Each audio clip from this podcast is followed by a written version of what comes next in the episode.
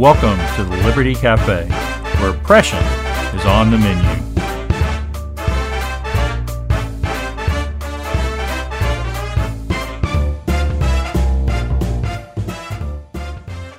Hello, everyone.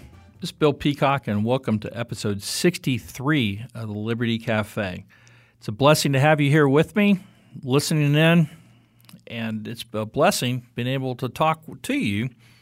And as we all fight against oppression that we see in our culture, you know, oppression, you know, we, we think about oppression coming to us from the, the government, and, and, that's certainly the case. And we, we see that more and more these days, unfortunately. But oppression really comes first and foremost from our hearts as we are fallen creatures and we've turned away from God and we are oppressed in, in the, the depths of our sin. And the only way we get freedom from that truly is through Jesus Christ. I, I worked in the free market think tank business for 15 years. Great organization, great group of people there nationally on this issue, and, and it's great. But the one thing that that whole movement is missing, the, the you might call the freedom movement in the United States, is we're not going to solve the problem of oppression unless we do it through the Word of God and Jesus Christ, right? And and so we really need to start bringing together, you know, public policy and the Bible in one place and the gospel in one place. And, and, and as we talk to people about property rights or markets or anything else, we need to talk to them about Jesus and God and how God made the world to work and explain that to them through the use of scriptures as well as economics and and you know political science and those kinds of things. And so that's why I'm really grateful to be uh, have the the Liberty Cafe sponsored by Texas Scorecard because they're giving me an opportunity to do that and talk about public policy and Jesus Christ in the same place, and they do that in, in their work as well. So thanks to Texas Scorecard for our sponsors. Please go over to texasscorecard.com and check in with them and see what is being done in the fight for liberty here in Texas. All right, so on episode 63 today, we're going to talk about a real barn burner cl- crowd pleaser kind of thing. We're going to talk about enumerated powers. So, all right. So you, you, may not have been reading much about enumerated powers in the the press these days, because kind of one reason you haven't read much about it is because the the question's kind of settled, right? Um, and you know, well, let me get to the point, right? And let me kind of explain what it is, and we'll see why the question's settled, and then we'll talk a little bit about you know maybe how we can get that unsettled just a little bit. Get to it. So if you think about it, you go back and look at it. The United States Constitution is a document of enumerated powers. Right? Only the powers that are granted to the federal government, either the legislative branch, that's Article 1 of the Constitution, the executive branch in Article 2, or the legislative branch, Article 3, only those powers given to them specifically are the powers that they could have. So that, that's enumerated powers. Right? And then that concept of enumerated powers is really captured in the 10th Amendment. And let me just uh, dig through my notes here for you and then uh, read what the 10th Amendment here says. Uh, the 10th Amendment actually says the powers not delegated to the United States by the Constitution nor prohibited by it to the states are reserved to the states respectively or to the people. Right? So that, that's a pretty simple concept. If the government, uh, Congress is given the power to uh, raise an army, right? Well, they get to raise an army, but they don't get to tell you whether you can grow wheat in your backyard. At least that's the idea behind enumerated powers, right? Now it, it it gets a little fuzzy, not not too fuzzy, but a little fuzzy because there's also this concept of implied powers in the Constitution. So if the federal government, for instance, Congress is given the power to raise an army, well, then it's implied then that they can go out and buy guns and they can go out and buy uniforms and they can go out and buy food for the army, those kinds of things. So nowhere in the Constitution does it say it can buy guns and food and clothing for the army, but that's an implied power. But then we run across this this little problem in the uh, the, the Constitution called um, the necessary and proper clause, and that this is in Article One. It's in the uh, the eighth section of Article One, and basically what you have starting out is there are seven sections in Article One that basically, you know, tell Congress what it can do. It's enumerated powers. It lists all these different things that, that they can do. And then it gets to this eighth section, which basically says that, well, it doesn't basically say it, absolutely says it, because I'm going to read it to you right here. Uh, um, well, I thought I was going to read it to you right here, but I can't find it. So basically, what it says that the um, the federal government can has the Congress has the the power that is necessary and proper to carry out the the enumerated powers that it has been given, right? And, and so, really, what that would mean is that if it's necessary, it has implied powers, right? That we've already talked about. If it's necessary for Congress to buy guns and buy clothing and buy food for the army in order to carry out its enumerated power of raising an army, then it can do that, right? And rather than just leave that concept implied in there, it, it puts in the necessary and proper clause. But it's kind of a problem with the necessary and proper clause because what's necessary? What's proper? that's subject to a lot of debate. And if you go back to the um, the Constitutional Convention, there was a lot of debate about that necessary and proper clause, whether or not it was appropriate or not. And, uh, and then after the, the Constitutional Convention, you, you, you may have heard of the Federalist Papers. Uh, Madison and um, Hamilton and I think maybe John Jay, I'm not sure, wrote these long papers on different papers on um, called the Federalist Papers in order to push for the adoption of the federal constitution. What we, we have today is our constitution. But there were also the anti Federalist Papers. And these were people who were very concerned about the, the amount of power that the federal constitution would give to the federal government. They, they thought that this was a bad idea. And so Brutus was one of the people who wrote. I, I can't remember what his real name was. You know, for instance, on the Federalist Papers, uh, Madison wrote as Publius. Here we have somebody writing an anti-federalist paper uh, under the name of Brutus. And let, let me just read this. It's a little long, but let me. I think it's worth reading.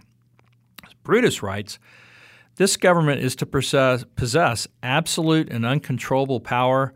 Legislative, executive, and judicial, with respect to every object to which it extends, for by the last clause of Section 8, Article 1, it is declared that the Congress shall have the power to make all laws which shall be necessary and proper. So there you go, there's a necessary and proper clause. He goes on. How far the clause in the eighth section of the first article may operate to do away all idea of a confederated states, because you recall we had sort of independent, separate confederated states before the Constitution was adopted. So let me go back to that. May operate to do away all idea of confederated states and to an effect an entire consolidation of the whole into one general go- government, it is impossible to say. The powers given by this article, again, the, the necessary and proper clause, are very general and comprehensive, and it may receive a construction to justify the passing of almost any law a power to make all laws which shall be necessary and proper for carrying into execution.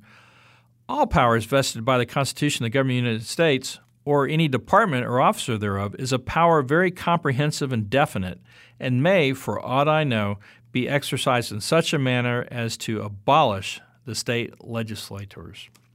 Legislatures. So, uh, you know, I think looking back today, we might be think that Brutus was a visionary because we have seen the federal government expand time and time and time and time again over the last 200 plus years to the point where, yes, states still get to do some stuff, but the, the federal government has basically control over almost everything. So, but let's go back and look about this and, and see how the necessary and proper clause kind of got its start right? Because there are some debates about all this. We're not going to go all the way down uh, to the um, to modern day, but but let's go back and start. So the the, the first place we see, saw a debate over the necessary proper clause was with the um, like I said in the the um, Constitutional Convention, and particularly they they were debating whether or not this was an appropriate thing to do. And one of the specific instances that had to do with the powers of, of Congress in the Constitutional Convention was whether they should give Congress the power to charter institutions, private, semi private, semi quasi private, quasi public institutions like a national bank. And they debated that extensively and decided not to give Congress the power to charter a national bank. Well, that didn't stop the people who wanted a national bank because almost as soon as we got the federal government, we had the elections, George Washington became president.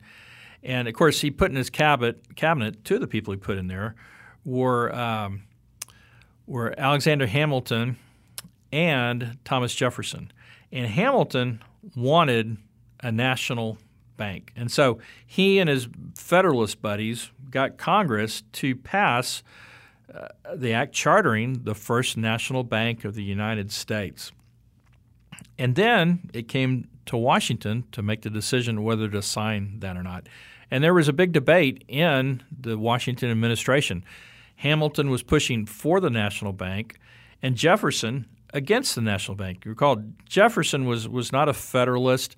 He he was more of uh, you know maybe he wasn't always in the all the way in the anti-federalist, but he was not a big centralized government kind of person. He he really was on the smaller side of um, of government and wanted more power to the states, and he was fighting against it. Well, within the Washington administration, Hamilton won, and Washington signed the first national bank into existence. Interestingly enough, uh, James Madison, who was a Federalist, was against it. He was over in Congress at the time. He had voted against it and was arguing against it, but none of that prevailed. Washington signed it, and we had the first national bank of the United States. The claim being we needed a national bank to carry out Congress's power to you know, collect debts and, and coin money and pay bills and spend money, all those kind of things. So after a period of time, uh, we get to the Madison administration, right? So what is there? There's uh, Washington, and then Jefferson, and then Adams, and then I think Madison's next, right? And so uh, we, we get to the Madison administration, and the first national bank in the United States has expired. And so Congress passes another bill called the um, to charter the second national bank of the United States. So that passes, it goes into law. Madison signs it. He says he still doesn't think it's right, but the the, the politics have changed, he said, and so he was going to sign it anyway. I, I think personally that's an abdication of power. If, you, you, take an oath to uphold the Constitution and you don't think something's constitutional, you shouldn't sign the bill. But uh, be that as may, that's what happened. And then, so we get the second Bank of the United States, and then Maryland comes along and lays a tax on the second Bank of the United States. And so um, this case goes to the Supreme Court about whether states can lay a tax on a federally chartered entity. So that rises up to the level of the Supreme Court. But before the Supreme Court can decide whether or not the state can tax the, the second national bank, they need to decide whether the second national bank is constitutional or not. So the Supreme Court looks at this and they base their opinion on the necessary and proper clause. And you know, I'm not going to go through all the legal rigmarole and things like that, but essentially, at this point in time, what and, and this was McCulloch versus Maryland very famous case uh, when it's one of those you know top you know 100 Supreme Court cases you really ought to know about if you're going to learn about you know constitutional law. McCulloch versus Maryland that's one of the one of the early ones. And in McCulloch versus Maryland, the U.S. Supreme Court sort let me try that again. The U.S. Supreme Court decides that yes, the Second National Bank of the United States is constitutional because necessary really means convenient. So, isn't that what we see all the time in court rulings today? And we thought that kind of stuff was just, you know, modern, you know, in, in our day and age where the Supreme Court looks at something, for instance, you know, the right to abortion, and finds the right to abortion somewhere in the penumbras or or uh, you know shadows of the Constitution, or in the right to liberty. Right? They just kind of make this stuff up, but it's not modern. It's been going on for a long time, and essentially, again, in McCulloch versus Maryland, the Supreme Court decided that necessary meant convenient. So it's, if it's merely convenient for the United States to carry out its powers to, to coin money and to pay debts and to collect revenues and those kind of things, then they can charter an institution like a national bank. And so that's where we started seeing the necessary and proper clause going south and going south really quick and really early. A few years later, in another case, we also see the very same kind of ruling going on in Prigg versus Pennsylvania. Now, this was a, a court case talking about the Fugitive Slave Act and the Fugitive Slave Clause. If we go back to the Constitution, the Fugitive Slave Clause was put in there, and, and I think maybe in the fourth article, I'm not sure. But basically, what it said was that if a slave escapes from a slave state into a free state. And you got to remember, uh, while I think all the sl- states of the South were slave states, there were slave states in the North too. So it wasn't exactly a north south sort of divide here. But anyway, if a, if a slave escapes from a slave state to a free state, the f- free state has to return the slave state, right? But but it just says that the the the there was no enforcement mechanism in the Constitution for that, and it, there was I think done for a reason because the the southern states, the slave states anyway, wouldn't have gone along with something like that. So it just said that. Well, what happened over time was that the the some of the free states weren't returning the slaves to slave states. Now, we can look at that and think that's a really good thing, and we, we could all agree with that. It was the right thing for those free states to be doing. But Congress decided to pass the Fugitive Slave Act, which gave Congress some enforcement ability to force these free states to send the slaves back. And so the that became the new fight over the necessary and proper clause because nowhere in the Constitution did it give Congress the ability to do that. And so not only was this uh, uh, this even wasn't even a enumerated power of Congress. This was just a power uh, statement in the Constitution. But nonetheless, in Prigg versus Pennsylvania, again, we see this expansive reading of the necessary and proper clause, and, and that it was necessary or convenient for Congress to have this to enable to enforce the fugitive slave clause. So those are two really early readings of the fugitive slave clause that, that came to pass. And we see it also a lot when it came later on in like uh, the uh, the days of um, FDR, right? FDR and all the things that he passed and were trying to push through the Supreme Court. Uh, they had to revisit this necessary and proper clause because it had been narrowed down quite a bit by the court after the Civil War and things like that.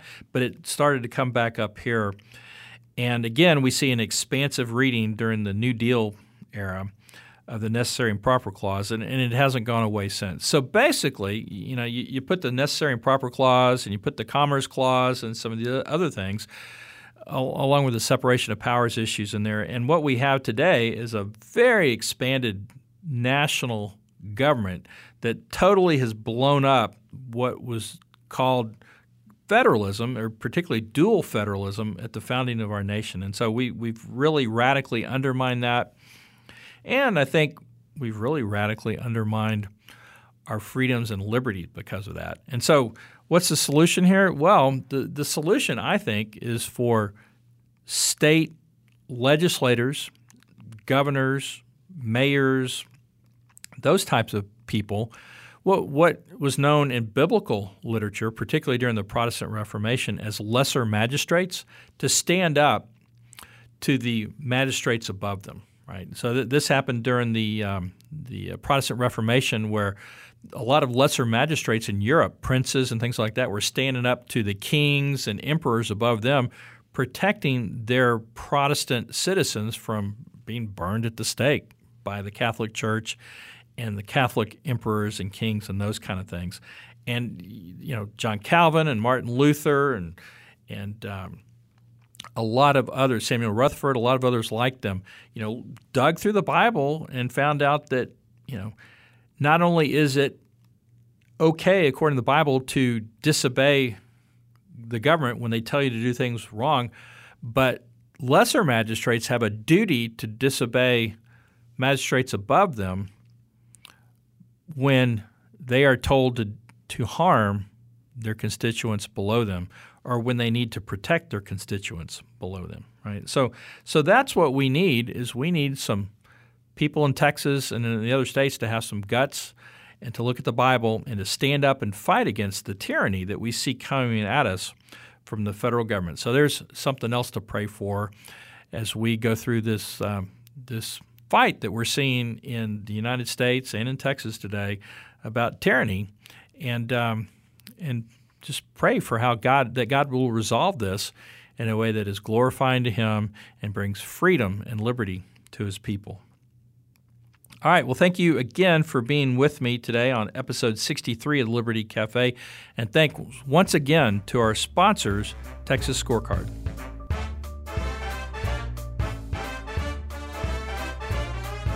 Thank you for listening to the Liberty Cafe with Bill Peacock. This show is produced by Texas Scorecard. You can learn more about this show and find other shows at texasscorecard.com. Be sure you subscribe and rate this show on whatever platform you listen on. See you next time.